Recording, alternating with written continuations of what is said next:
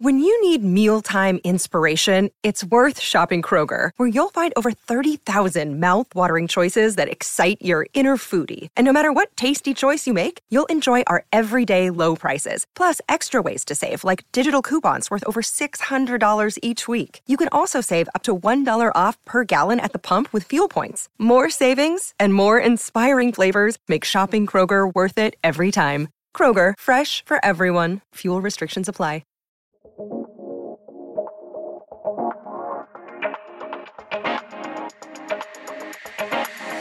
Welcome to my first episode of Heart to Heart. I am so excited that I am starting this podcast. It's something that I've wanted to do for a while now, and I felt like with season two of My Unorthodox Life coming out, it was the perfect time for me to start this journey with you guys. I have gone through so many changes in the past year. I feel like I have experienced things that a lot of people go through, and I wanted the opportunity to have a platform where I can share those things in a longer format instead of just making a TikTok or Insta stories or writing a post about it. I felt like podcasting was really the perfect way to go. So, for my first episode, we are going to be talking about breakups. I went through my first breakup ever last year. It was miserable, it was horrible. Heartbreak is a real thing. Like when people say heartache, heartbreak, it's a physical feeling. And I never really related to that, obviously, because I hadn't experienced it. When I would listen to the songs and music about heartbreak and heartache, I was just like, that sounds sad, but I couldn't relate to it. And then when I went through a heartbreak of my own, I was like, okay, I get it. And of course, the Taylor Swift album dropped when I was going through it. So I was just like really in my feels. I want to share some tips with you guys. I got a lot of questions about how I experienced my heartbreak and how I was able to move on. There's so much to unpack here, but I wanted to focus on a few topics and take it from there. So, here are my tips for you guys.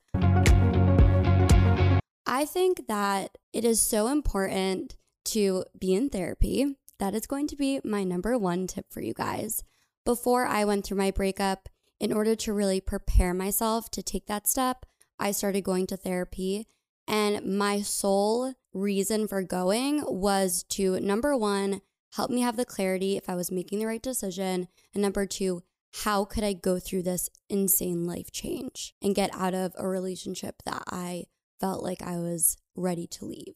And it was so helpful. And I really, really encourage you guys to take that time for yourself to focus on you. Therapy is definitely a luxury, it's not something that everybody can afford. There are platforms like BetterHelp where you can get more affordable therapy or see if your insurance covers it.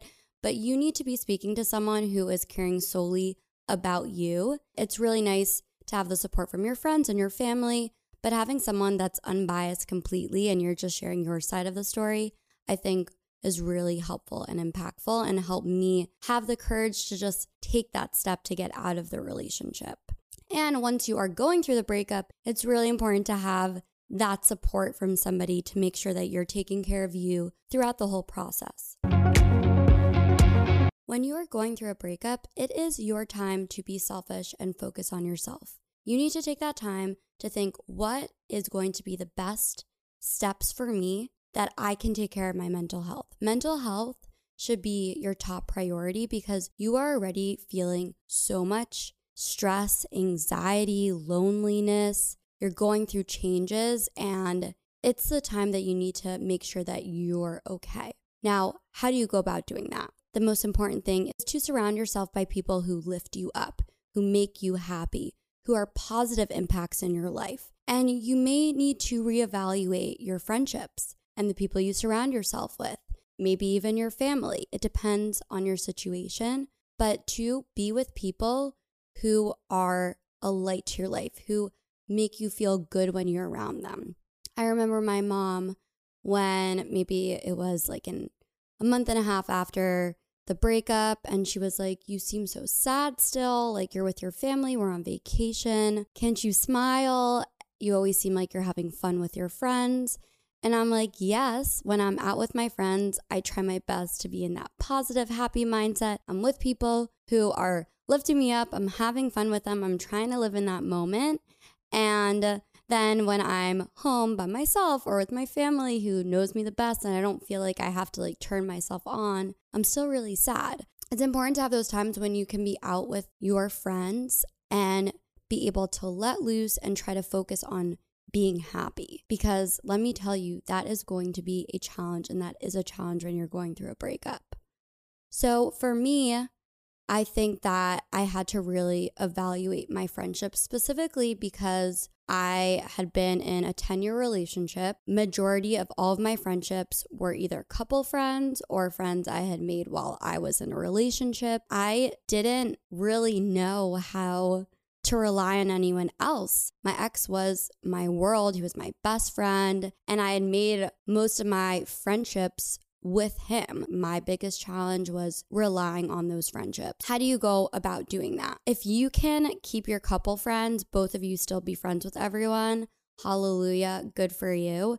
For me, when I was going through that time, being around other couples was really hard for me. I did not want to see love. There were definitely points where I'm like, fuck love. I don't want to do this. Why do people fall in love if it hurts so much when it ends? And I remember saying this to a girlfriend, and she was like, let's reevaluate that in a little bit of time. And I'm like, no, like, I'm never doing this again. It fucking sucks. I feel miserable. You need to think about what's important to you. For me, being around my couple friends was too hard for me. I needed to be around my single friends and focus on those relationships because that's what I needed at that time.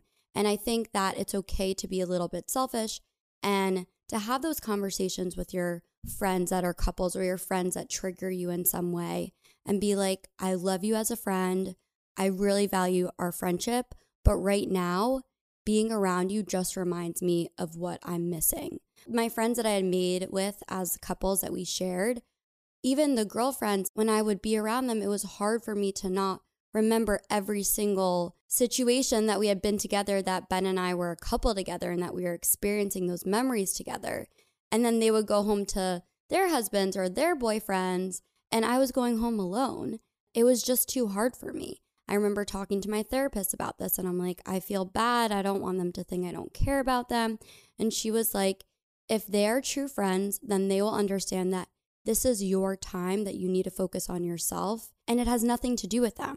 And it didn't have anything to do with them because I was hurting and I was just trying to do anything that I could to feel a little okay. Focus on the friendships that you feel safe in. And to the people who are triggering you in any way, you need to have that conversation with them. Either try just taking a step back if you don't need to address it, great. Or tell them, I really value our friendship, but right now I need to focus on being okay. And being with you just reminds me of what I lost. Hopefully, they'll be good friends They'll just check in with you and be like, We're thinking about you. We would love to hang out when you're feeling ready. And some of my friends did that. And I probably didn't really talk to them for a few months. And then when I was feeling okay and they were still checking in, I was like, yes, I'm ready to hang out. And I really, really, really appreciated that they gave me the space and understood that I needed time to process and grieve. It had nothing to do with them. And now we're really close again. And I'm so thankful that I made that decision because I think it was exactly what I needed in that time. I needed to be with single people. I did not want to see love. I remember I went with my family away after Thanksgiving, and Miriam and her girlfriend Natalie at the time were so cute and lovey dovey. And it was fucking hard for me to see. And it wasn't that I didn't want Miriam to be happy or I wasn't happy for her in her relationship. I was just mourning my relationship and I was mourning the death of having somebody that I went on vacation with and I was able to be lovey dovey with and happy with and in love with. I remember she came to me and she was like, I feel like you're not spending time with me. Did I do something? I was like, No, you didn't do anything. Like, I'm just not okay right now. I feel bad that I don't feel good about being around you and your girlfriend right now because it's painful for me. Because that's a shitty feeling. Like, you don't want to not be happy for people who are in love, but at the same time, it's just really hard and triggering. Make those boundaries, guys. Make those boundaries for yourself. I was that person who would Google, how long does it take to get over a breakup? I read lots of articles because I'm a research girl. Let me tell you, every article said time, time, time. And I'm like, fuck time. I don't want time. I feel shitty right now. I want a better answer. Coming through it at the other end, I will say, time does heal all wounds. It will get easier if you're going through it right now. I'm sorry. I feel for you. My heart is with you. But I want you to know as time moves on, you will start to feel okay. I had this crazy reflection because it was just Thanksgiving. I went through my breakup right before Thanksgiving last year. And I remember Thanksgiving was the first like major holiday that we had celebrated alone. I was really sad and I felt lonely and down and like something was missing. And now, a year later, celebrating Thanksgiving, two of my girlfriends came. I was with my family. It just felt normal. I didn't feel lonely. I didn't feel like I was missing anything. And I was like, wow, like I have come so far in this past year. So there's light at the end of the tunnel for you if you're experiencing this right now. The other thing that my therapist really encouraged me to do was to not keep myself too busy because if I'm not going to be spending time in my apartment alone, being miserable, let me go out, let me try to distract myself. And distraction is great. I think it's important. But she was like, you can't be out every single night. You need to have a night where you sit in your feelings and you feel alone, digest and unpack it's uncomfortable. Nobody wants to be miserable. I think in the beginning, that was a really hard challenge for me because I was just reaching out to people that I had met through social media. Hey, want to grab dinner? Let's get coffee. Trying to keep myself busy so that I didn't have to sit in my feels. I made myself a pack that I would stay in at least once a week. And I know that doesn't sound like a lot of time, but for me, my natural regular schedule was always going out and being busy. So I had to like make that time to sit at home by myself, order in food, and keep myself occupied with my feelings. And that was really shitty. And I did not enjoy those nights. But I think it's so important looking back now to have that time to sit and process because if you just distract yourself, you don't give yourself the time and patience to be sad and cry and be miserable, then it's going to come up for you down the line because you need a process. And if you don't process, then you're never truly going to move on. Be okay with sometimes saying no to something because you're just not feeling up to it. Be okay with embracing when you're sad. Because I think for me, once I started to feel a little bit okay and then something would happen, I would be like, oh my God, I'm feeling sad again. I want to cry. You know, push down those feelings. Don't feel right now. You're in a good place. And then I had to have that chat with myself and be like, no. If you start to get in your feels, embrace those feels, address them. Maybe you cry for 10 minutes, or maybe you stay in that night. And then the next day, or a little bit of time passes and you get back out there because you can't be moping around all day, sitting in your bed and crying forever. You need to get yourself back out there. But in order to truly move on, sit in your feels. I promise it will help you move on and process. The next thing I'll say is that it is okay to still miss the person and love the person that you were with and also be moving on. I have been single for over a year now. And that doesn't mean that I don't miss my ex sometimes. The experience we shared and having that best friend because they were a big part of your life, or maybe they're a small part of your life, but that doesn't take away from you moving on from them just because you sometimes miss what you had for them. Someone had sent in, Will you ever stop loving that person?